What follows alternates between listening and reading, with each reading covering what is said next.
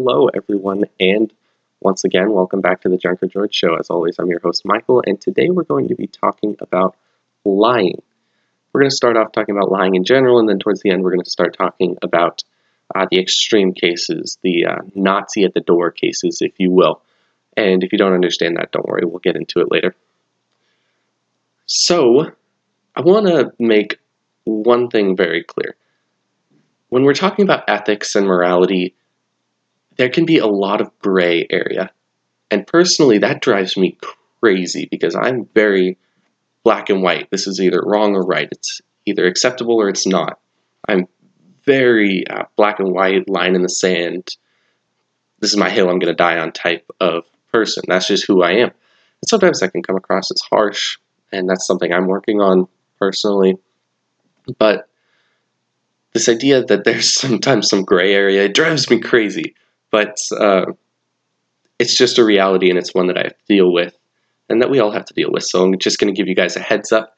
If you don't like gray areas, sorry, we're going to have to get into that because this is a gray area, especially at the end, uh, lying in extreme cases.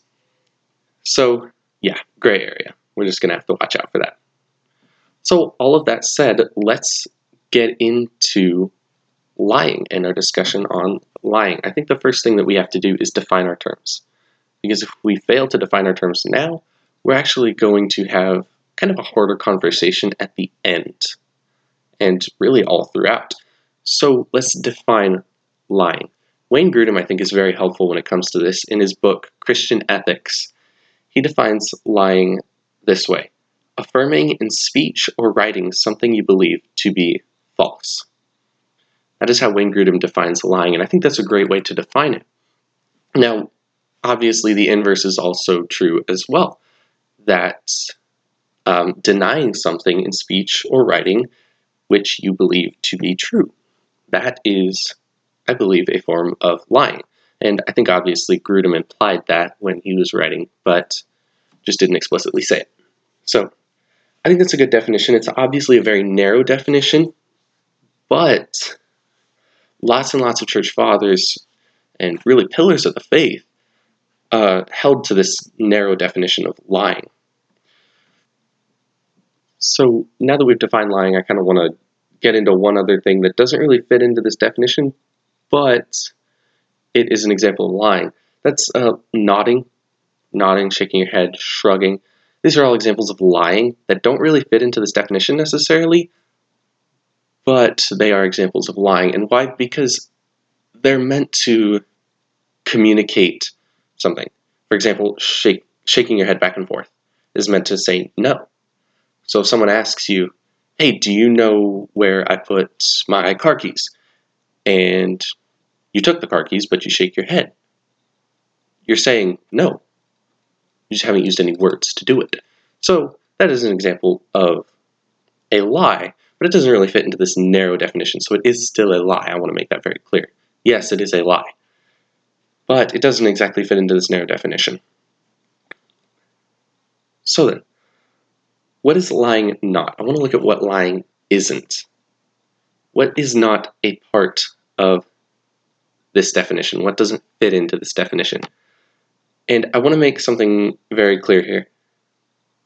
Many of these are, I don't believe, should be used on a day to day basis. Many of them are ways that can be intentionally or unintentionally misleading, and I don't think we should be using them on a day to day basis. I think the New Testament is very clear in saying that we should be people of the truth, we should be people who love truth because God is truth. So these things should be used sparingly and in extreme cases, which let's be honest with ourselves, most of us probably won't get into. So if you use the if you use what I'm about to say as an excuse to habitually deceive your neighbor, your brother, uh, anyone, then that's not my decision. Definitely one I would not advise. But these are things that do not necessarily fall into the category of telling an outright lie. Again, this does not necessarily mean they're right in everyday situations, it just means they're not necessarily a lie. So, the first thing that I want to look at is silence. Someone asks you a question and you're silent, you don't say anything. Now, of course, I can think of very few uh, cases where this would be necessary, even. And I can think of even fewer where these would be um, acceptable or encourageable or commendable. I don't even know if encourageable is a word. I don't know. If it's not, you heard it here first. So, silence. And for that, I want to look at Matthew chapter 26, verse 63. And this is during the trials of Jesus. He is, uh, the Jews have brought him to the courts to try him for blasphemy, various other alleged crimes. Verse 63 But Jesus remained silent. And the high priest said to him, I adjure you by the living God, tell us if you are the Christ, the Son of God. And then later in the next verses, Jesus goes on to say, basically, you have said so. And he doesn't exactly answer the question, he remains silent on it. Now, one of the fundamental cornerstones of the Christian faith is that we believe Jesus was perfect.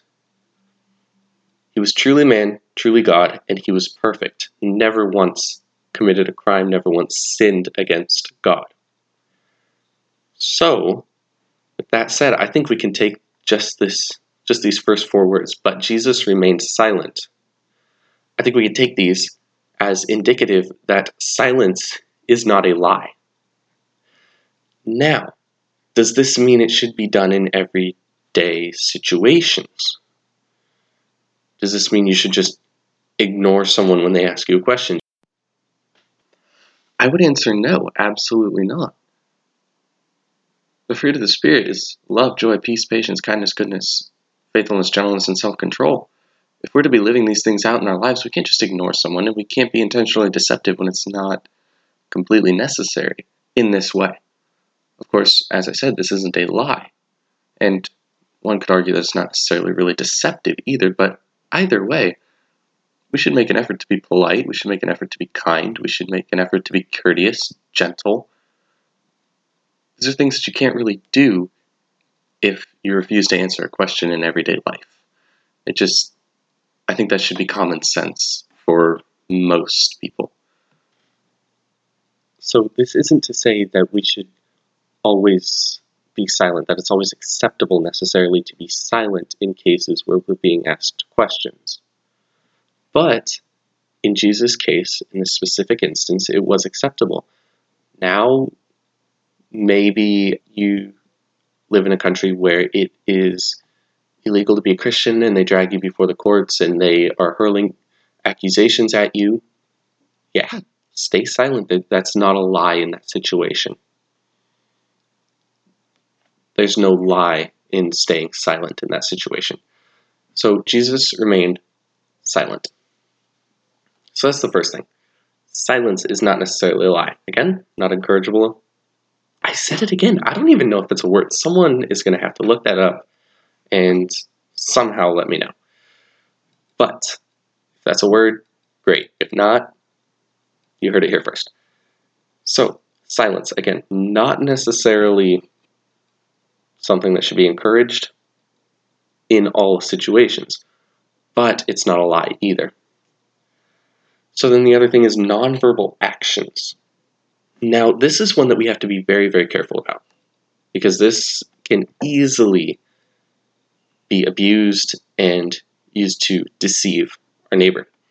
So, an example of this might be uh, I leave the house and I leave a light on to deter burglars.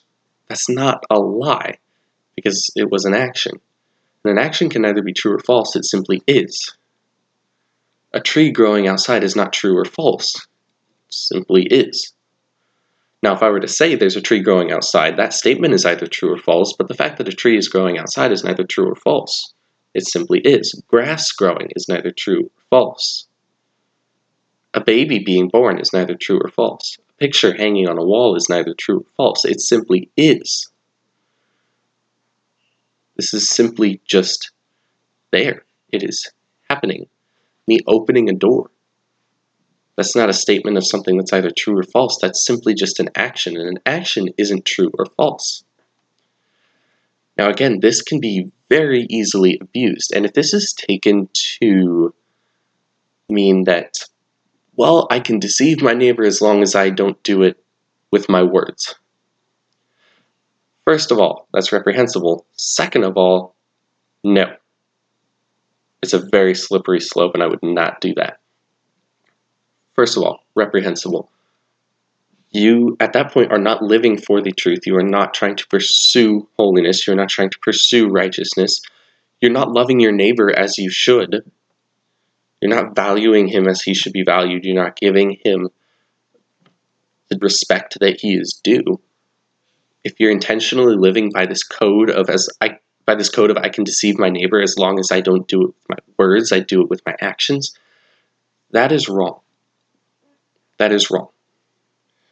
Now, slippery slope. It really is because as soon as you get into that, you go down, you go down, and it just tumbles and tumbles, and it's like a snowball. It starts out really small, but then it gets bigger and bigger and bigger, and it's a slippery slope at the point where you are deceiving your neighbor, and then it's like, oh, I'm to get caught if I don't say something. Oh, I better just say it. I, I better just tell a lie. It really is just a slippery slope. It's first of all reprehensible, it's second of all a slippery slope. So, nonverbal actions, again, not necessarily to be encouraged in everyday life, but not necessarily a lie either honestly, I think they're in that gray area. It's hard to make a consistent argument either way because it does seem to be this gray area, like I said. So, nonverbal actions, again, not necessarily to be encouraged in everyday life, but not necessarily a lie either, especially under this uh, relatively narrow definition of lying. So, then, what else is lying not? Ironic statements. Honestly, this is probably one of my favorite forms of humor. And my siblings and I do it a lot. We'll walk in the room, and if it's obvious what the other person is doing, and the question is asked anyway, hey, what are you doing? Nine times out of ten, the response is probably going to be something along the lines of, oh, brushing my teeth. Or, oh, I'm skydiving. Just because it's it's an ironic statement. It's like it's obvious what I'm doing. You know what I'm doing. Come on, you walked right into that. Now, this does not fall under the definition of lying because it is not to be, it's not intended to deceive the other person in any way. And taken properly, understood properly, it's not going to deceive the other person.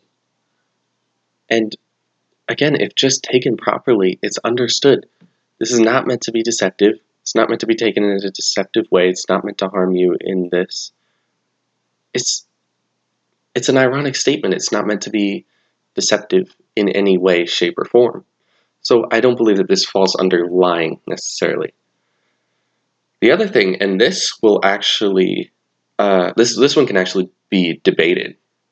I know, I think Paul Washer would probably uh, disagree on this, but he would, uh, I would say hyperbole. So saying something like, "That was one of the biggest fish I've ever caught," is simply an exaggeration. And sometimes they can hyperbolic statements can be used in a good way to illustrate a point. Jesus used hyperbolic statements um, when he said that it is easier for a camel to go through the eye of a needle than it is for a rich man to enter the kingdom of heaven. That's a hyperbolic statement if I've ever heard one. And people like to argue that, well, the eye of a needle really is referring to I think it's like the entryway to a city the camel had to get on its knees and crawl through. But I don't think that's true whatsoever. I think Jesus is using a hyperbolic statement to illustrate a point. And again, a camel going through the eye of a needle is a pretty hyperbolic statement if I've ever heard one. So I think that hyperbolic statements have their place, and no, they are not lying per se. Now, if you were to say, that was the biggest fish I've ever caught when it was four inches long. I mean, if you've really never caught a fish over four inches, I mean, hey, but I think anyone who, who's ever been seriously fishing has caught a fish over four inches. So if you're going to say that that was the biggest fish I've ever caught. It was four inches long. That's probably an example of a, an outright lie. Um, but overall, I think for the most part, just hyperbolic statements are fairly acceptable. So then, unintentional falsehoods, and that's one thing that I like about uh, Grudem's definition of lying. Again, it's affirming in speech or writing something you believe to be false. And again, obviously, the inverse. Something you believe to be false. It's not a lie if I genuinely believe something and I affirm that belief to someone with my speech or with my writing. That's not a lie. Because I genuinely believe it. I believe that I am telling the truth. So, this doesn't fall under the category of lying. It's just simply incorrect. It's unintentional. It was an accident. It's not. The deception is not there. I'm not intentionally trying to deceive someone. I'm simply reiterating what I believe to be true. And so, if I were to say, well, no, unintentional falsehoods are indeed a lie, I would be afraid to say anything, ever, because I'd be terrified that I'm lying without knowing it. I I don't think many of us would talk if we believed that could be considered lying. So that's one unintentional falsehoods. And then again, this is another example of one that should not be encouraged in day to day life, but it's not necessarily lying either. Avoiding direct answers or responses. I don't believe that avoiding direct answers necessarily falls under this idea of lying. Now, again, we have to be very, very careful here. This can easily be abused and taken as an excuse to live a life of deception. That is not what I'm trying to get at here. All I'm saying is that this does not necessarily fall under the direct heading of lying. Should it be encouraged in day to day life? Absolutely not. Again, we are to be pursuing the truth we're to be striving for it. We're to be trying to move closer to God, growing in holiness, loving the truth. But this idea of avoiding direct answers or responses, it's not necessarily a lie, but it, I wouldn't encourage it in most situations either. Now, I recognize that this is probably one that most people are going to say, uh, I don't know about that. Your, your ears are probably perking up a little bit right now, and as they well should be, your filters are probably starting to kick in like, hold on, this doesn't sound right. So I just want to point to uh, one passage of scripture real quick. First Samuel chapter 16, verses 2 through 5 uh, Samuel, the Lord has just commanded Samuel to go and anoint one of the sons of Jesse as the new king over Israel. So Samuel's response is uh, in verse 2 And Samuel said, How can I go? If Saul hears it, he will kill me. And the Lord said, Take a heifer with you and say, I have come to sacrifice to the Lord. And invite Jesse to the sacrifice, and I will show you what you shall do. And you shall anoint for me him who I declared to you. Samuel did what the Lord commanded and came to Bethlehem. The elders of the city came to meet him, trembling, and said, Do you come peaceably? Now, I just to pause real quick. The elders of the city came to meet him, trembling. I love that. Samuel's a man of God, and they know if Samuel is coming to them, it's something big is happening. Something big is about to go down, and rightfully, they're probably a little nervous. And as it says, they came to meet him trembling. Samuel is a man of God, but I just find it funny that one man comes into the city and suddenly the elders get nervous. I think that's uh, funny. So, sorry about that. The elders of the city came to meet him trembling and said, Do you come peaceably? And he said, Peaceably. I've come to sacrifice to the Lord. Consecrate yourselves and come with me to, sac- to the sacrifice. And he consecrated Jesse and his sons and invited them to the sacrifice. So, here, the Lord has said, You are to take a sacrifice, you are to take a heifer, And if anyone asks you what you are doing, you're to say, I've come to sacrifice this heifer to the Lord. Yeah, it's true, but it's not exactly the main reason that Samuel is there. So I guess we could almost better uh, label this section as concealing some of the truth. Samuel here has been told by God to tell part of the truth, never to lie. Samuel is not lying here. He did go to Bethlehem. He did offer a burnt offering. He did offer the heifer as a burnt offering. This is not a lie in any way. Samuel just hasn't necessarily told the whole truth. This isn't a half truth either, because a half truth would be telling part of the truth and telling a little bit of a lie.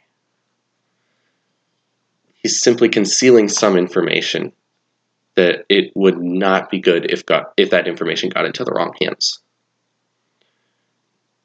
And again, we see that the Lord commands him. The Lord said, Take a heifer with you and say, I've come to sacrifice to the Lord. It's true. Samuel did go to sacrifice to the Lord. 100% true. It's just not 100% of the truth. It itself is a 100% true statement, it's just not 100% of the truth.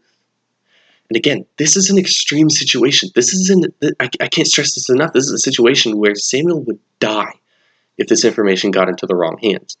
We all know how crazy Saul was at this point. Samuel would die if this information got into the wrong hands. So the Lord tells him, Don't lie. The Lord sticks with this commandment of thou shalt not bear false witness against thy neighbor. Do not lie. But take a heifer and sacrifice it to me. And if anyone asks you, say you have come to make that sacrifice. Again, not a lie. But I would not necessarily encourage this in everyday situations because, again, we're to be growing in holiness. We're to be striving for the truth. We're to be people who love the truth. So, this is not exactly an option for an everyday situation. It becomes deceptive and it becomes abused and it's a stumbling block for us and for our neighbors. This is not something that I would necessarily recommend in an everyday situation. However, it is acceptable in situations where maybe there's a life on the line. It is acceptable to conceal part of the truth. Our president does this all of the time, and I'm not necessarily talking about strictly Donald Trump, I'm talking about presidents throughout history do this all the time. There's just some things that it would not behoove the American people to know secret military operations, peace treaty negotiations, all sorts of things. It just simply would not behoove the American population, nor America as a nation, to know these things. And so, thus, rightly, the president keeps them from us. Again, rightly. So, not necessarily something that I would encourage, encourage in our everyday situations. And I think the vast majority of us probably won't get to a situation in which we need to use this. But it's not necessarily a lie, and we see even the Lord has commanded its use at one point in time. Avoiding direct answers, or again, I think this could probably be better labeled as concealing a portion of the truth. So, what is lying not? Silence, nonverbal actions, ironic statements, hyperbole, unintentional falsehoods, and avoiding direct answers. Again, concealing part of the truth. Why on earth would lying be such a horrible deed? Why, why on earth would it be forbidden? Well, first of all, because God is truth. God is truth, and because God is truth, we need to be striving after him. We need to be growing, be molding ourselves into His image. We need to be pushing ourselves. We need to be striving. As Paul says, we need to be running the race with endurance. He says, I do not box as one beating the air. And I love that illustration. I love that illustration. No, it's not just because I like watching the fights, but I just love that illustration because when you think of people who fight professionally, you think of them training hard all day and they're working, they're pushing their bodies to the limits. They're striving after this. They're trying to train themselves as best as they know how, and then they finally get in the ring and they fight with all their hearts and they fight with all their strength. And they're just so focused on this. They're not boxing as one beating the air. They're in this fight to win. And they're fighting as hard as they can to win this. Paul says, I'm not boxing is one beating the air. We are to be striving, training ourselves. We're to be running this race with endurance, not boxing as one who beats the air. These are the this, these are the pictures that are used of the Christian growing in holiness. This is how we are supposed to be. This is how hard we are to be striving for holiness. And I will freely admit that I fall short of this every single day. But take this picture of a boxer boxing as if he is fighting a true opponent and he is struggling to win, as a runner who is running this race to win this crown. Take that and apply it to our energy pursuing after truth. That's how we are supposed to pursue after truth. Because God is truth and we need to be conforming ourselves to the image of God. We're told, I believe it's in Philippians, do not conform to the patterns of this world, but be transformed by the renewing of your mind. We are to be go, striving after God. We are to be working for that, training for it. We are to be boxing with all of our might. We are to be running this race with endurance. These are the pictures that we should have in the back of our mind when we think of pursuing truth. Because this is how we're supposed to pursue truth with all of our energy, with all of our strength, with all of our might. Because if we're not dedicating all of our heart, soul, mind, and strength to this race, to this boxing match that we're in, then we're not properly loving God. Because we are told that the greatest commandment is to love the Lord our God with all our heart, soul, mind, and strength. But if we are not striving to become more like God, to honor him and glorify him in our in our actions, then we're not loving him in the way that we should be because we're not dedicating our heart, soul, mind, and strength to him. He's an afterthought. He becomes an afterthought, something that can be discarded, something that can be put away when we get to a certain area of our lives. No, we need to be pursuing after holiness and righteousness. We need to be pursuing after the truth, training for it, striving after it as one who races, as a boxer who fights a true enemy, not beating the air. So take this idea of a boxer in a boxing match or a runner in a race and apply it to us striving after holiness and striving after truth. Because that is what we are to be. So, why is lying so heinous? Why is it such a heinous sin? Well, not only does it go directly against the character of God, but it also corrupts man.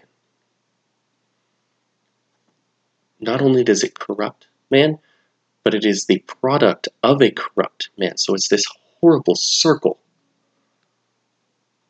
You tell a lie, and it corrupts you. I think when you tell a lie, you can almost feel it corrupting you. I know I can. I can almost feel it corrupting me. And then as you become more corrupt, you tell more lies. So I want to read out of Mark chapter 7, verses 23 23. And he said, that is Jesus, what comes out of a person is what defiles him.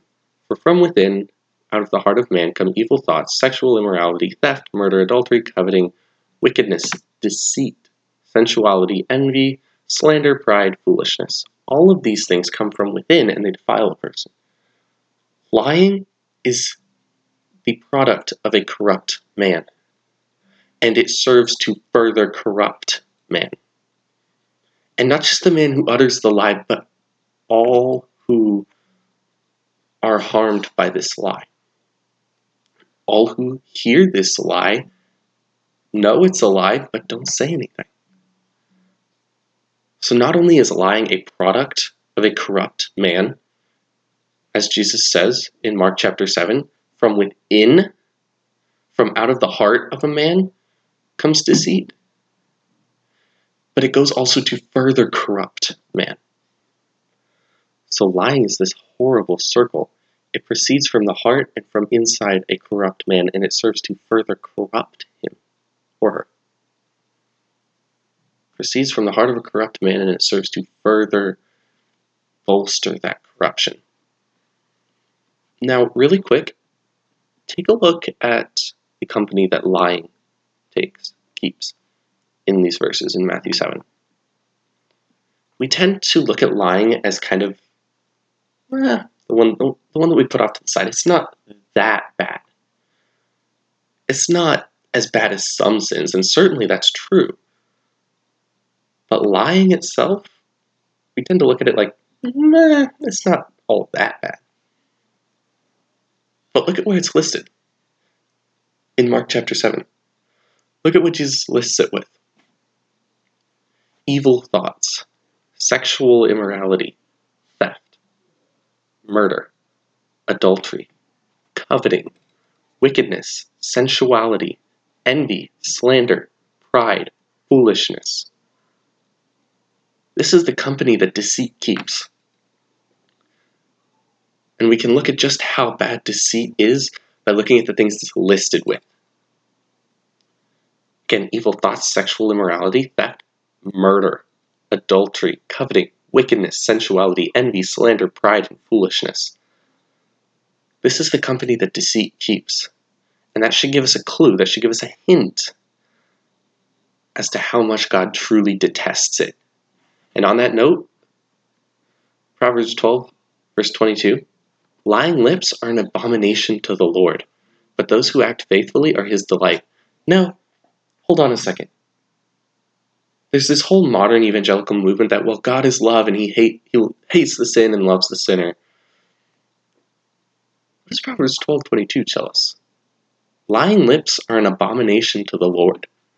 Not the lie that proceeds from those lips, but the lips themselves. And this is an example of one body part being used to represent the whole human.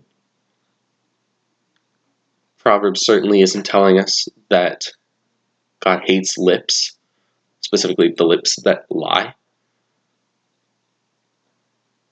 Proverbs 12:22 is telling us that the man who lies is an abomination to the Lord. Lying is an abomination to the Lord. Look at the contrast. But those who act faithfully are his delight. You can see it again in this contrast. And again, this is one of the verses I love because line in the sand, black and white here. Lying lips are an abomination to the Lord. But there's that contrast. Those who act faithfully are his delight. Two people are being compared here the liar, the one who practices deceit, and the faithful servant, the one who strives after truth. The two are being held in stark contrast to each other. And it's said that one is an abomination to the Lord, God despises him. The other is his delight. Two men are being compared here. And we can't miss that, otherwise, we miss the point of this passage. Lying lips are an abomination to the Lord. The man who lies is an abomination to the Lord. But the man who acts faithfully the man who pursues truth and holiness and justice is the Lord's delight. So then, what else does lying do? What are the effects of lying? One other thing I want to note is just it simply ruins reputation. How many of us can point to the person who habitually lies or slanders and say, I don't trust that person. Their reputation has been ruined. They are not a trustworthy person. And rightly so, their reputation should be ruined. They brought it on themselves. Habitually lying and slander, gossip, all of these things go hand in hand. Because let's be honest, it's hard to gossip without slandering, and it's hard to slander without lying. So, these things ruin a reputation, as they well should. Your reputation should be ruined if you are a habitual liar. But they also ruin the reputation of the one being lied about. If someone goes out and lies about me, my reputation has now been ruined to anyone who hears that lie and believes it. My reputation's been ruined, and let's be honest with ourselves. For the vast majority of people, an accusation is pretty much as good as a condemnation. To accuse someone of something is basically as good as condemning them as guilty. Let's just be frank here. That's the way it goes. So lying ruins a reputation. I believe this is one of the reasons that it's such a heinous crime.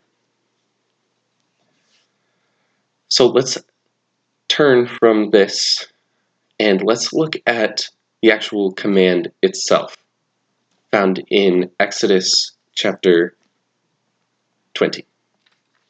This command of, Thou shalt not bear false witness against thy neighbor. So, Exodus, again, chapter 20.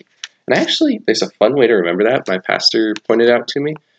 Uh, there's 10 commandments, and they're found in the second book of the Bible. And if you multiply 10, the number of commandments, by 2, second book of the Bible, you get 20. And the Ten Commandments are found in Exodus chapter 20. 10 times 2 equals 20. 10 Commandments, second book, chapter 20. So, fun way to remember that. It's actually the only reason I remember that. So, Exodus chapter 20, verse 16. ESV, you shall not bear false witness against your neighbor. Let's actually look at this command and break apart some of the maybe parts of it that can be misconstrued. So, again, you shall not bear false witness against your neighbor. Now, the idea is a courtroom setting, and this is something that many theologians agree. I'm not just pulling this out of thin air or working off of my own insight. This is something that many theologians note. This is this is a picture of a courtroom. And in this courtroom, you falsely testify against your neighbor. So I think one misconception, I think one area in which this is able to be misconstrued as well is does this only apply to courtroom settings? The answer to that is no. I think John Calvin has a great way of understanding the Ten Commandments basically what he says is that they are particular examples of overall crimes. They're particularly heinous examples of overall crimes. And so in this instance, this would be seen as a horrible crime because you're in a courtroom and you're sentencing a man to legal punishment, maybe in some cases, execution, falsely. You're falsely accusing him of these things, and he could be killed for it. Personally, I think that's just as good as murdering him yourself. John Calvin, when speaking about this commandment, would say that this is a particularly heinous example of an overall crime. Lying and accusing someone falsely in the courtroom is an example of lying in general. We shouldn't be lying to anyone in any situation. I think that's a great way of properly understanding this verse and the rest of the commandments because we see that they are commands. You shall not do this, or you shall do this. But then the inverse also becomes true. And let me just give an example you shall not murder. And I, I think I talked about this in one of the episodes on worship. And I think basically my point was that if all you do is not murder someone, you haven't done much. But if you're actively trying to preserve your neighbor's life, then you are properly following the sixth commandment. Because we have this commandment that says, don't do this or do do this on your father and mother is a positive command. But then the inverse is also true. you should do your best to preserve life. I think that's how we should be properly viewing this command of not to bear false witness against our neighbor. So then the other thing that's misconstrued, and John Frame actually uh, holds this view. The idea is basically that it is okay to tell a lie if you're not lying to your neighbor. As long as it's your enemy. As long as it's not your neighbor or your brother in Christ that you're lying to, it's acceptable. That, I believe, is a poor way of understanding this commandment. And again, I would reference John Calvin. This is a particularly heinous example of an overall type of crime. This is a particularly heinous example of an overall type of crime. I think that's a proper way of understanding this verse. So, those are just two ways that it could be misconstrued. And let's look at one other thing is if you're going to hold this last position that it's okay to lie as long as it's not to your neighbor, you have to ask the question, does the same apply to the 10th commandment, which is coveting? And that's in Exodus 20, verse 17. You shall not covet your neighbor's house. You shall not covet your neighbor's wife. You shall not, uh, excuse me, or his male servant, or his female servant, or his ox, or his donkey, or anything that is your neighbor's. Are you seriously going to tell me that it is okay to covet someone's wife as long as he's not my neighbor? No, of course not. No one would say that. But for some reason, some people like to make this exception when it comes to lying. And I don't think that it's an exception you can make. I think that is a wrong understanding of this command, not to lie. Again, I agree with John Calvin. I think that he had a proper way of understanding this verse and that we should emulate him in that regard. Obviously, I don't dis- I disagree with some things that he said. I don't agree with everything, but I think he was right on the vast majority of topics, and this is one example of it. I think he had a good way of understanding this command. And I am running out of time, so I'm going to try and make this quick. We're going to go through this quick. So, here's where that gray area comes in. Is it okay to tell a lie to save a life? Here's where that, uh, again, just gray area comes in. Here's where all the questions come up. Now, I do want to stress something here. This is an in house debate. If you say yes or no, either way, it's not going to affect your salvation. I think that's pretty clear for most of us, but I just want to throw it out there just in case. Very much an in house debate. So, with that said, let's get into kind of some of the different interpretations. Dietrich Bonhoeffer, he was under, and this really just applies to lying in general, not even necessarily lying in the event that a life needs to be saved, but he was under uh, the assumption or the impression that lying was based on circumstances. And let me give an illustration that he gave that would kind of explain that a little more. If there's a if a teacher has a class and in this class there's a child whose father is drunk and that teacher asks him is your father a drunk and the child says no well, then that lie is actually on the teacher. It's not on the child. Child is innocent, but the teacher is the one responsible. And his idea was basically that circumstances determine this. The teacher should have known this was A, an insensitive question. Agreed, this is an insensitive question. And B, this child would not know how to respond to this, how to operate in this situation where he's amongst his peers. And the illustration was specifically referring to a younger child, not exactly like a high schooler or someone old enough and mature enough to understand how to re- uh, respond in this situation, specifically to a younger child.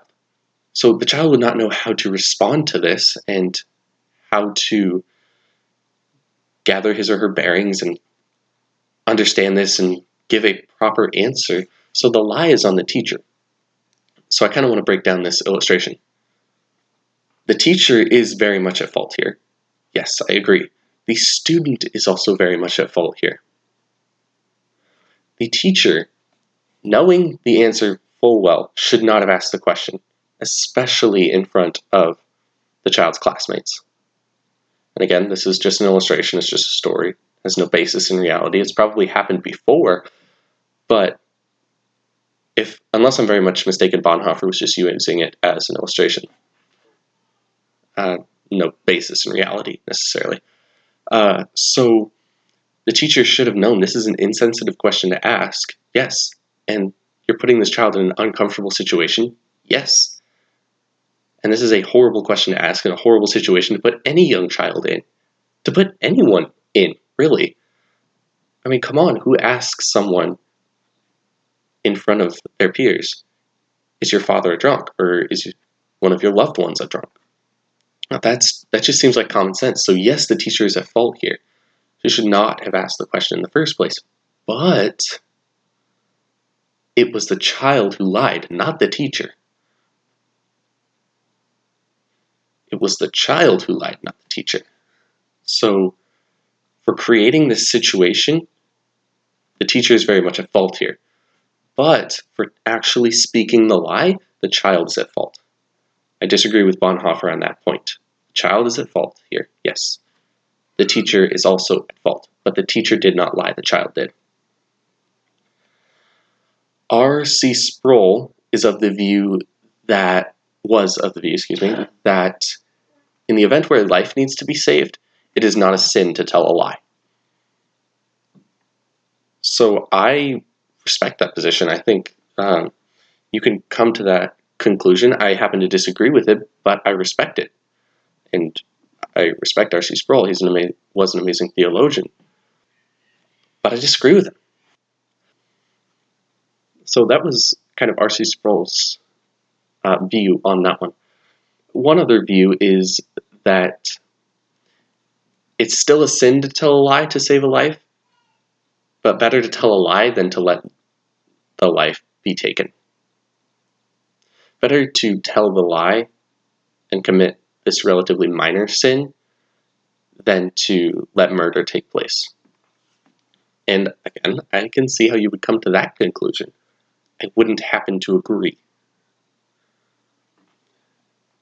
So, my view, and I've stated this already, is that a lie is a lie in any situation and that there's never a point where telling a lie is justified. And really quick, again, we're just going to try and get through this really quick because I realize that I'm going kind of long. Uh, Joshua 2, which is Rahab hiding the spies, I won't read it. And then Exodus 1 15 through 20 is the Israelite midwives.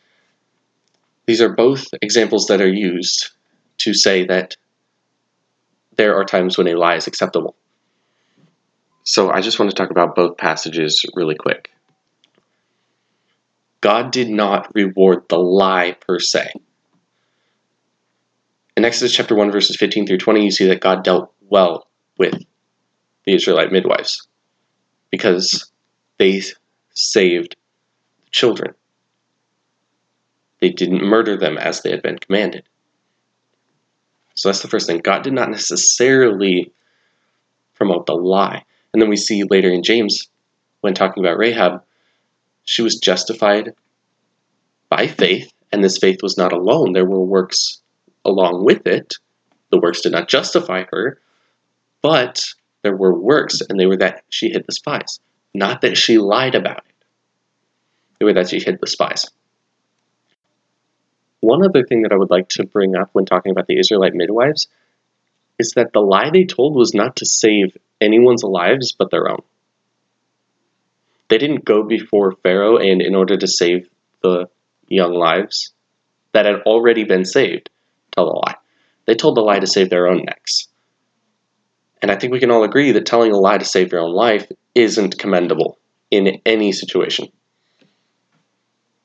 So then, with that said, I want to ask three questions. The first, and these are going to help us in this discussion of is it ever acceptable to tell a lie? So, the first is truth relative? Is there ever a time when 2 plus 2 does not equal 4? If you have any any ounce of logic in you, you will say, no, that's absurd. Truth is objective. 2 plus 2 always equals 4. whether it's apples or oranges or pears or pencils. 2 plus 2 always equals 4. Truth is objective, it's not subjective, it's not relative. So, no. Second question Is our responsibility to tell the truth relative? Is there ever a time when we do not have to follow the ninth commandment of thou shalt not bear false witness against thy neighbor? And that is where I think you cannot come up with a single biblical reason as for why that should be why the answer should be yes to that question. I don't think that you can point to any circumstance in which lying was accepted and encouraged by God. Third and final question that I want to ask on this topic is Was Jesus ever put into a position in which he had to lie? Let me sim- make, make it a little more simple. Did Jesus ever lie? No. No, Jesus never lied. I think that's pretty pretty uh, self-explanatory, pretty obvious for most of us. Jesus never told a lie. So then, one more question that I want to answer, and this is a, just our final point of the episode. What is an acceptable solution to a Nazi at the door situation? And I promised that I would explain that uh, phrase. Basically, it's just referring to the time when Nazis were in power in Germany and people would be hiding Jews in order to save them from the Nazi uh, concentration camps. And basically, it just means if a Nazi comes to your door looking for Jews, can you tell a lie? Or what do you do in that situation? Excuse me. No, I don't think you should tell a lie. I don't think you should tell them, hey, the Jews are up behind the false wall in my bedroom. I, I don't think you should say that either. I think this is where the extreme cases point that I was making earlier can come into play silence and avoiding direct answers. Should Rahab have said, Hey, the spies are up on my roof? Should she have lied to the soldiers? No. And one other point on the Rahab thing is Are you seriously going to tell me that a prostitute from a pagan nation and a pagan religion is really going to be your moral compass? But that's just a side note. Anyway, silence, I think, would be a great option here. Don't say anything. Let's be honest. They were Nazis. They probably would have searched the house no matter what you said. They went as they they went where they wanted, did as they pleased. They probably would have searched the house no matter what you said. So it's not like a lie is going to do you anything anyway.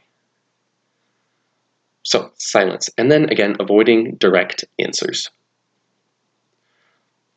I think a great example in this case would just be I mean, you can check. Come search the house. You're free to search the house. Not a lie. Not a lie. And then, I don't know, maybe another response would be asking a question. Because questions aren't true or false, it's just a question. So if you ask a question in response to a question, you haven't lied or told the truth, either one. You simply just ask a question. And there are cases where that could be taken to mean something.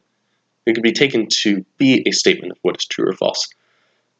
So, in a Nazi at the door situation, silence and avoiding the question, I would say, are two great options that we have that is not lying per se. Again, not exactly commendable in everyday life, but it's not lying either, and I think it's acceptable in extreme cases, Nazi at the door situations. Again, I just want to make that very clear because this has such potential to be abused. I am not saying that we should engage in these options on a day to day basis. I don't think any of us can come up with a day to day basis or a day to day situation that we go through that could be considered extreme. Not most of us, if any of us. Maybe the president. And maybe some other very important people in positions of power, but for the most part, I don't think we can. I don't think we can. So this should by no means be used as an excuse to live out these situations or to live out these options on a day-to-day basis. We shouldn't be living by this by any means. So, lying in extreme cases, I do not think we should be lying in extreme cases. I think that is that would be a sin, and I think it is not commendable in the least. Thank you all so much for listening to the Junker George Show. If you enjoyed this episode, please like, follow, subscribe, share this with friends and family. All of that would be greatly appreciated. Be sure to tune in next week as we start a five episode series on the five solas of the Reformation. I will see you then. God bless.